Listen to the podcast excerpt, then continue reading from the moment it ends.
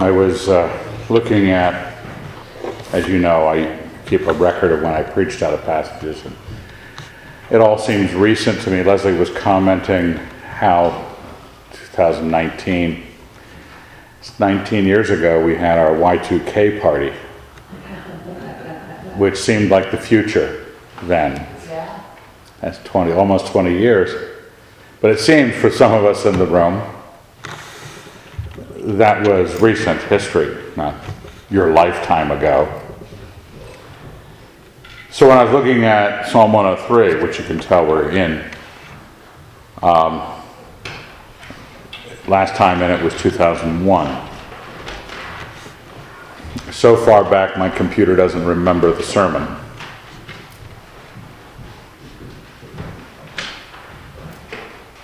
long before we had this church building, sometime in the wanderings. Let's thank God. Dear Lord, we're very grateful for your word and we're grateful for David. We'd ask that you would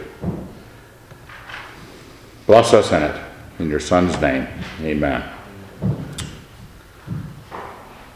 Psalm 103 is one of those passages growing up in the church, you ended up memorizing the first two verses. Bless the Lord, O my soul, and all that is within me. Bless his holy name. Bless the Lord, O my soul, and forget not all his benefits. I don't know if you remember that verse. You know, it's sort of like, make a joyful noise to the Lord, all ye lands. That sort of um, parts of the Psalms you were expected to memorize as a Baptist. Um, so it caught my eye when I was going by, looking through the Psalms, looking for something to speak on. And um, as I, my eye, I was caught by this familiarity. Then I read through the whole psalm and said, okay, is there something here that is a benefit? Um, and I also realized what, what is what is the season? What's the holiday? Is there a holiday or something? Well, no, New Year's happened this week. And, resolutions. And because as I read through the psalm, David is resolving certain things. But then I realized resolutions and resolves are, seem to be different in our experience. Resolutions is with the full expectation that you will not be doing this past three weeks. You're trying to make it like a real resolve like real resoluteness. So, all the same word here. Resolution is a fixedness of your of your solving. It's the same root as solve, you know, which means to loosen or something like that in Latin.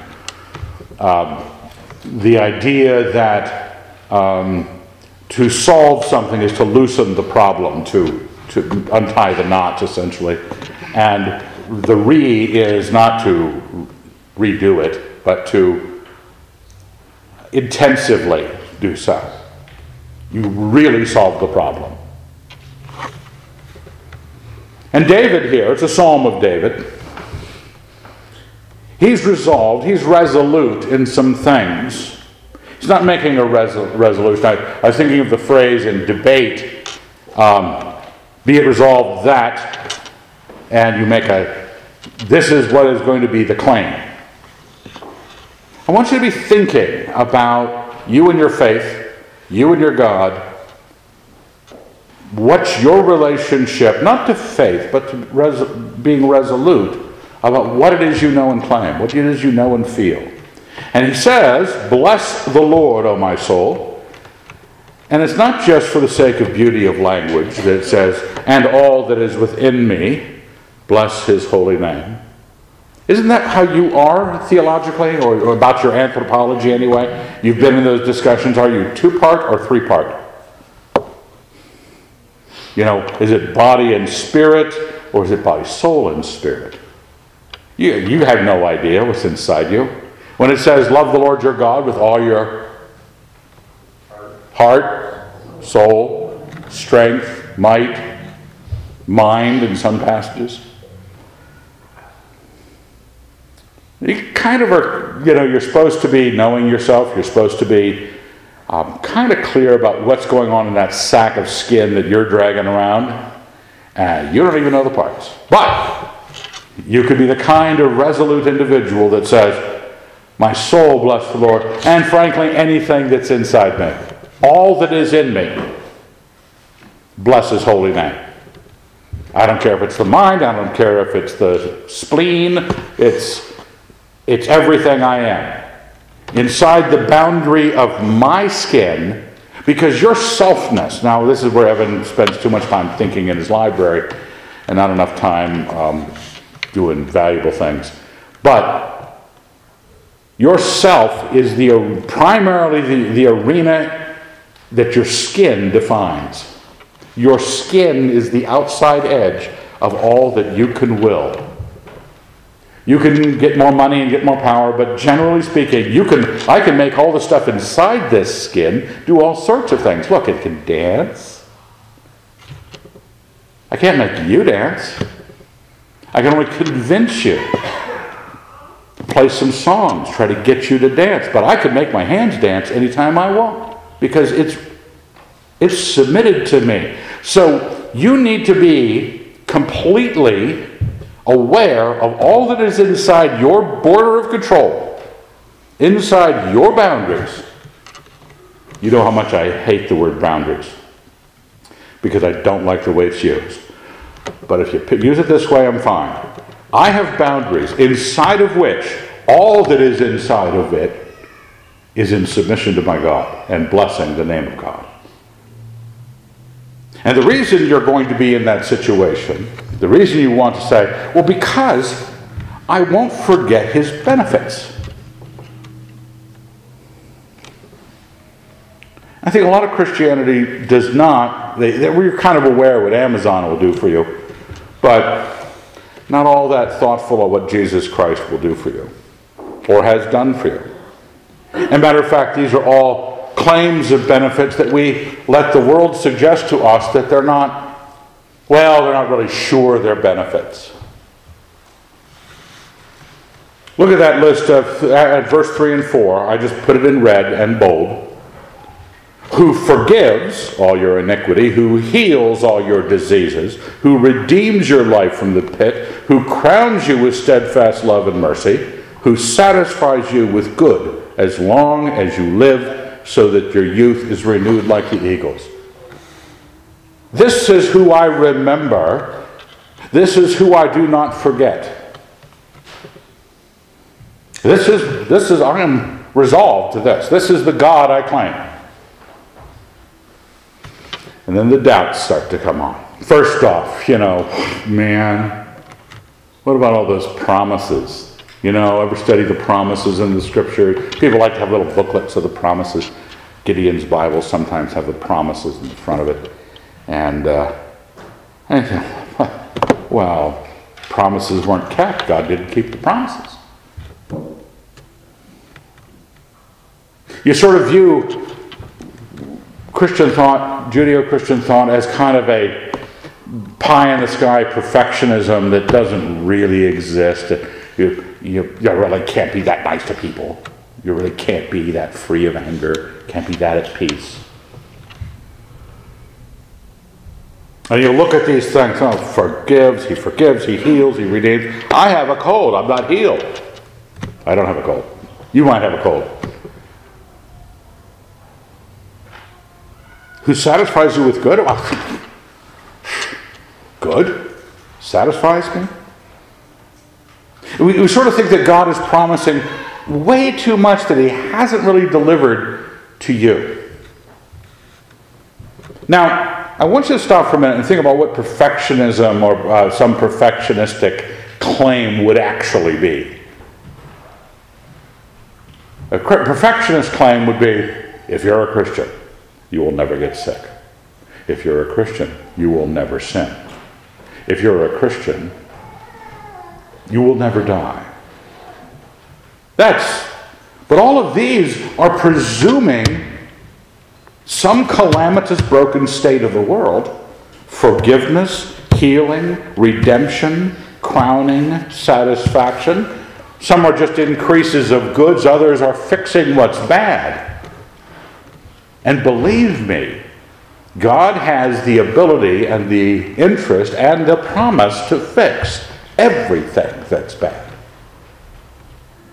You know that's a part of your religion, that someday the, the, the graves will be opened, and Jesus Christ will judge every man according to that which he has done, whether it be good or evil, and they will get their just deserts.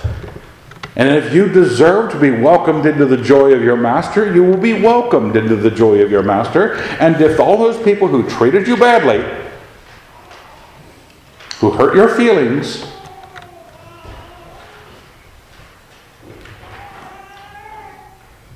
but we actually are not looking at this as a, we're really exposing that we're not the kind of people who look for a way for the truth about God to be true, but we're looking for the truth about God claimed to be one more arena of falsehood so that when I need to sin, because I really feel like it, I'll have an excuse. You want to be saying, no, no, this is a perfectionism based in our sin. This is a perfectionism based in the futility of the system, that it's broken that you need satisfaction, crown because you need rule, forgiveness because you were a sinner, healing because you're sick, redeemed from the pit because you were headed to the pit.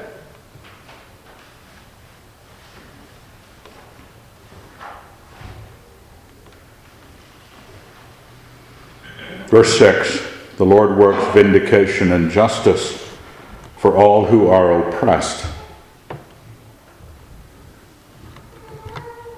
The Thutydides says, which is a word I invented today. The theodicy is the argument against God because of God's justice, the lack of it, etc., etc. So I figured you call it the Thutydides.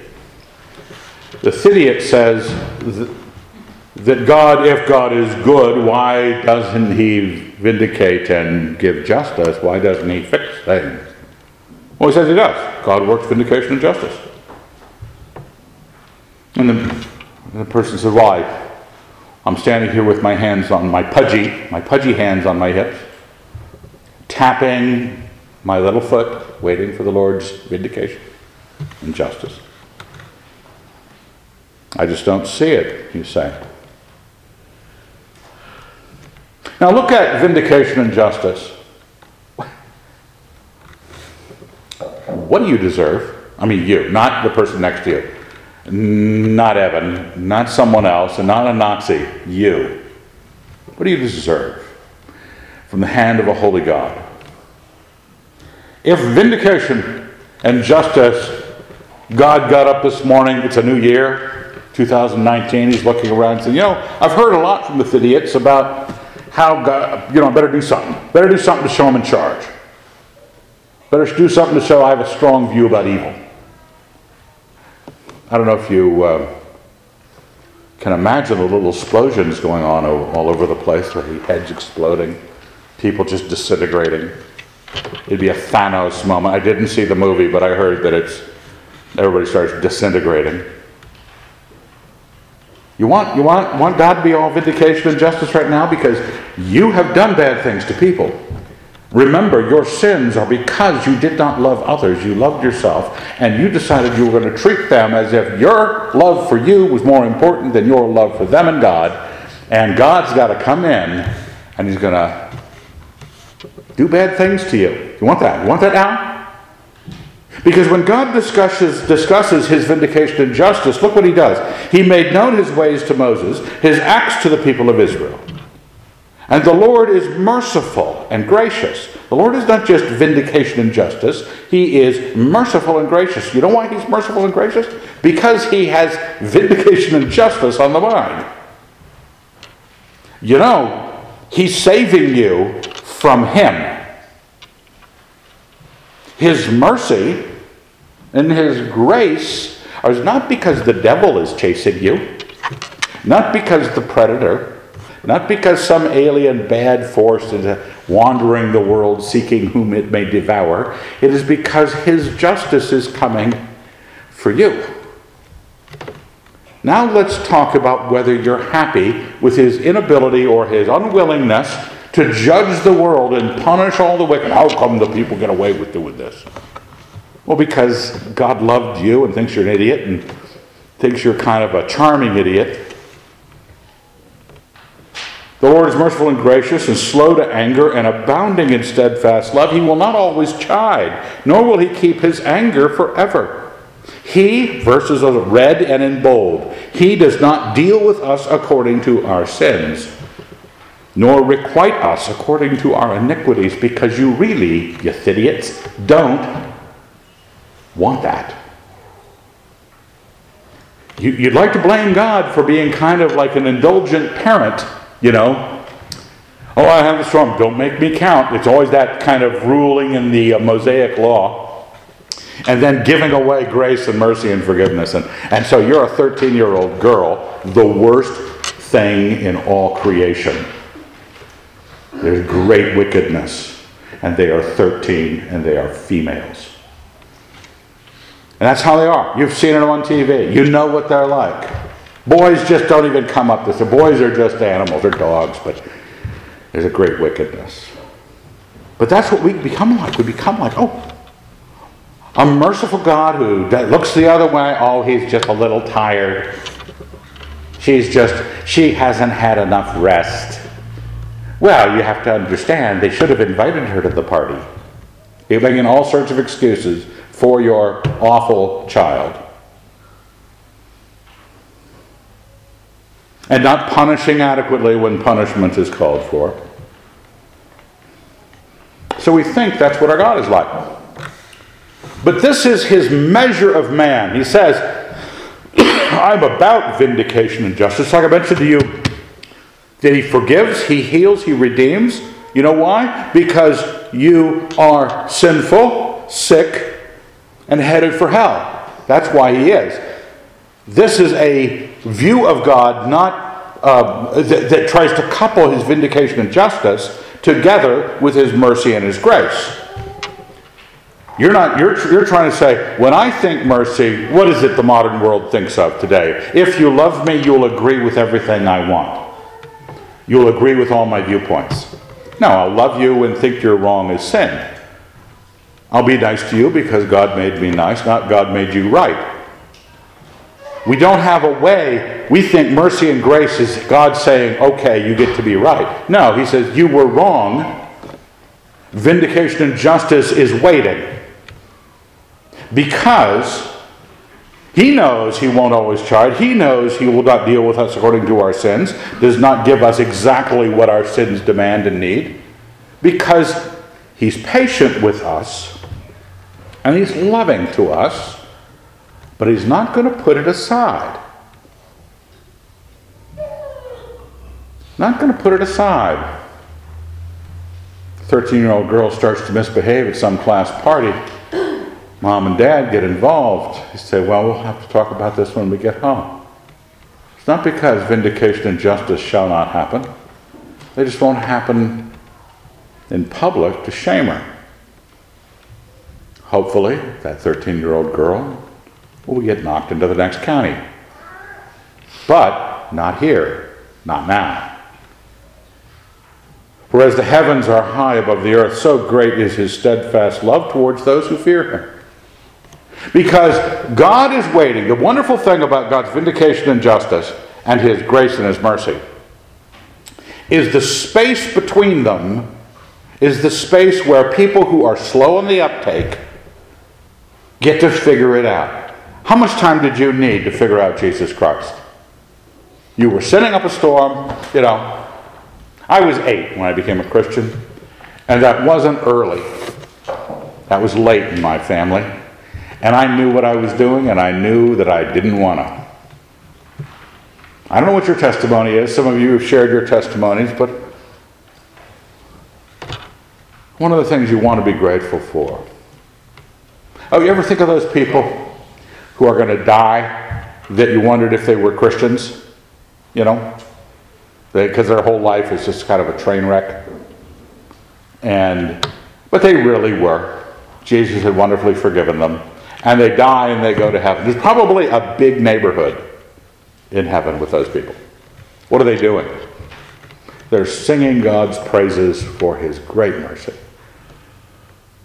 The mercy that, that even waited long enough for them to just shallowly, superficially, but barely actually got into the kingdom.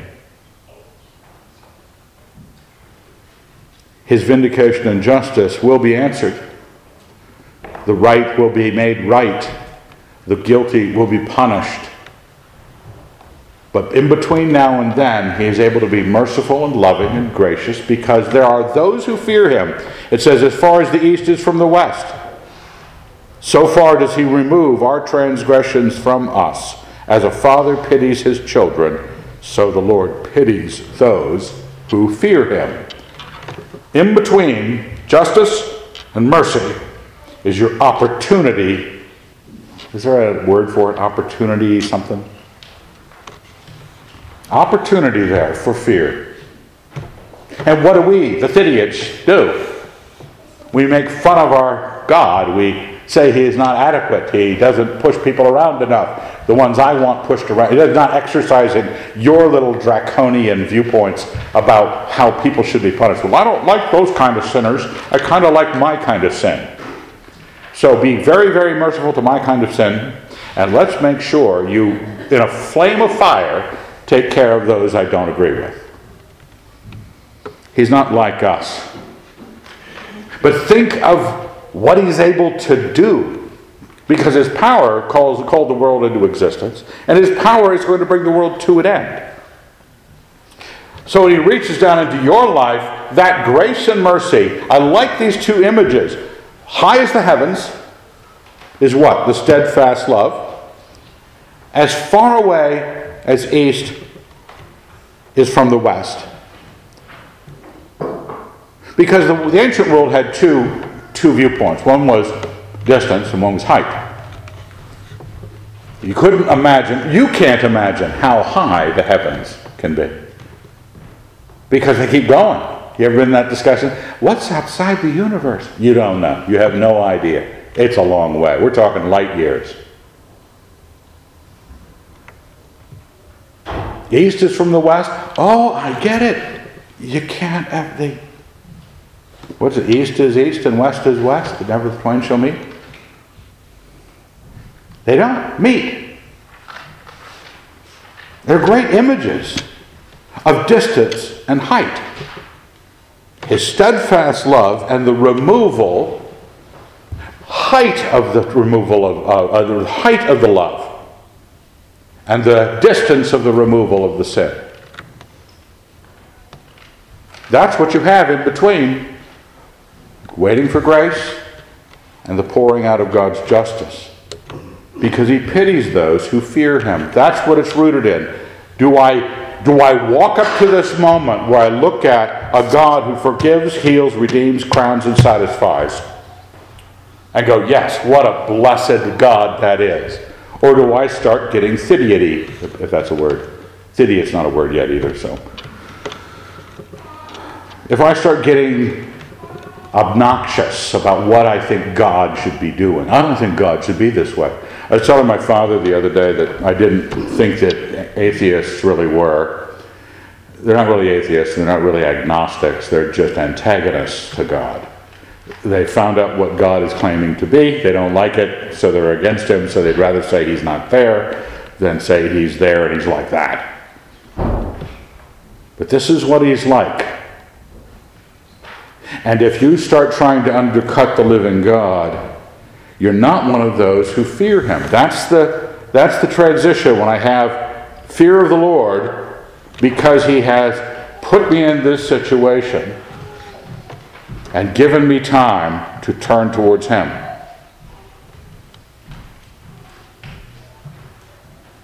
Verse 14. I set this out separately because it looks separate to me.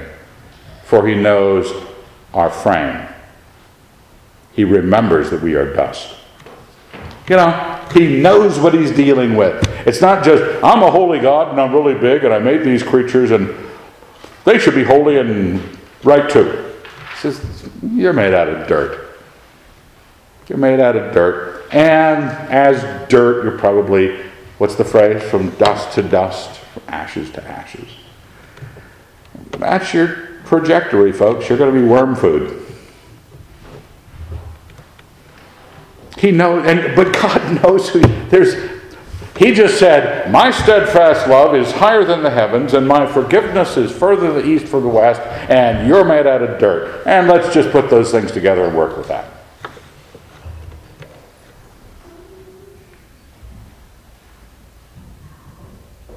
Describing man, verse 15. As for man, his days are like grass. He flourishes like a flower of the field, for the wind passes over it and it is gone, and its place knows it no more. Oh, how desperate. Um, I believe on the radio they advertised Garling House Memorial with a little song. I don't know if anybody could sing it. Um, talking about your gravestone that you can buy. You're going to need to buy one to mark your tomb. The hole in the ground, the offering to the worms you might get a lead lined casket, hoping, dear heavens, hoping, like the Egyptians, to preserve your greatness for a few minutes longer. But they're going to eat you. And you're going to want to carve something sensible. Some great. Have you worked on your epitaph? I've worked on mine. It's going to say something, you know, really charming. You'll want to visit it. But really, your middle name is uh, forgettable. Evan Forgettable Wilson, because I'll be dead. And that's what we are. We're like grass. God is not this. Because we're not just dealing with how high the love and how far the forgiveness, the separation from your sins. But verse 17 but the steadfast love of the Lord is from everlasting to everlasting upon those, once again, who fear him, and his righteousness to children's children, to those who keep his covenant and remember to do his commandments. Those who fear him, who keep his covenant, who keep his commandments. We're not just dealing with a high and wide or distant, we're dealing with an everlasting Verse 19 The Lord has established his throne in the heavens, and his kingdom rules over all. Do you stop and read what it says to you? Do, do you realize this verse is about rule? When it says throne, it's not just your fanciful, old timey pictures of kings on a golden throne, and you kind of like it because it's gold and it's got detail carved into it. Or do you believe it is power, governance? His throne is in the heavens, His kingdom rules over all. This is, this is the nature of our resolve. We are resolute on this God. This, this, is, this is the God who fixes the broken things and will fix all broken things. We don't believe that at some point in time there'll be stuff broken that isn't fixed. Someday. You say, well, why not now? Because you're not in charge. And because if you were in charge, you would bring the world to a screeching halt. Everyone would be judged, except you. And a lot of people would perish. But God isn't. But He will do this at the right time, giving you ample time to hear the fear of the Lord, to see the everlasting, to see the height, to see the distance to see the love. And you're ever in a situation when you were a teen? Know, I had a lot of embarrassing. I won't tell you all the stories, you would never respect me again, but I, I embarrass myself uh, frequently. Trying to fit in, trying to be cooler than I was. And my father had a ministry at the Naval Academy Midshipmen. And then after that, when we were in Ann Arbor to University of Michigan, people who were, you know, very, very hip. And I didn't think my father was very hip at all. If you met Jim Wilson, you go, when did he buy that tie? It wasn't recently. And his haircut and his, I mean, if it's Sunday, he has to get into his jacket, his suit, his tie, his black shoes, black socks, because I'm going to church. He has things that he learned in the 1930s that stick with him. And when he was in Ann Arbor, and it was hippie town US, I mean, it was Midwest San Francisco, Ann Arbor was. 1968, $5 fine for possession. You mailed it in. Drugs were flowing, rock and roll was being played, riots at the campus. And my father, with hair combed back, tie on, with his bookstore ministry right down to like a block away from the Diag at the University of Michigan. I said, why can't my father be more cool? Relate to the youth. Then I started finding out that all these hippie youth wanted to come talk to my father. Wanted to, wanted to know what he had to say. I mean, we're talking extremes, not these pretenders, these high school hipsters that, that believe they have strong feelings. These are black radicals, the guy who started the 67 Detroit riots, all sorts of, all sorts of people. People I thought were cool. Now you say, where am I going with this? Suddenly was aware that important people in my mind believed my father was cooler than me. Everyone knew Evan was pretentious. Everyone knew that Jim Wilson was real. Wasn't the same real as they were, but he loved them. And I was just conscious of being recognized as having long hair. And I look good. I want to say that. I look good. And I thought of that because it says in verse 20, Bless the Lord, O you his angels, you mighty ones who do his word, hearkening to the voice of his word. In your resolution, in your resolve,